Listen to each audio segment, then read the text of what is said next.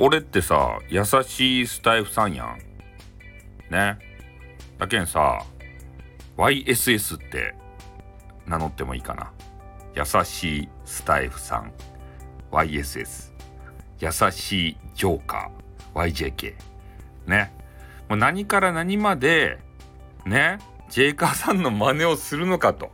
そうだよね、芸術なんてものは模倣から始まるんだよ。で、あの今はなきね、指をピーンと折り立ててオレンジのバッグでね、えー、にこやかにニカーって笑ったオレンジイケメンが言おったやんね。パクリじゃないんだ、オマージュなんだと。相手のことを、えー、尊敬していればもうそれは全てオマージュになるんだってね言っていたんで、あの言葉がね俺の心に刻み込まれてますね。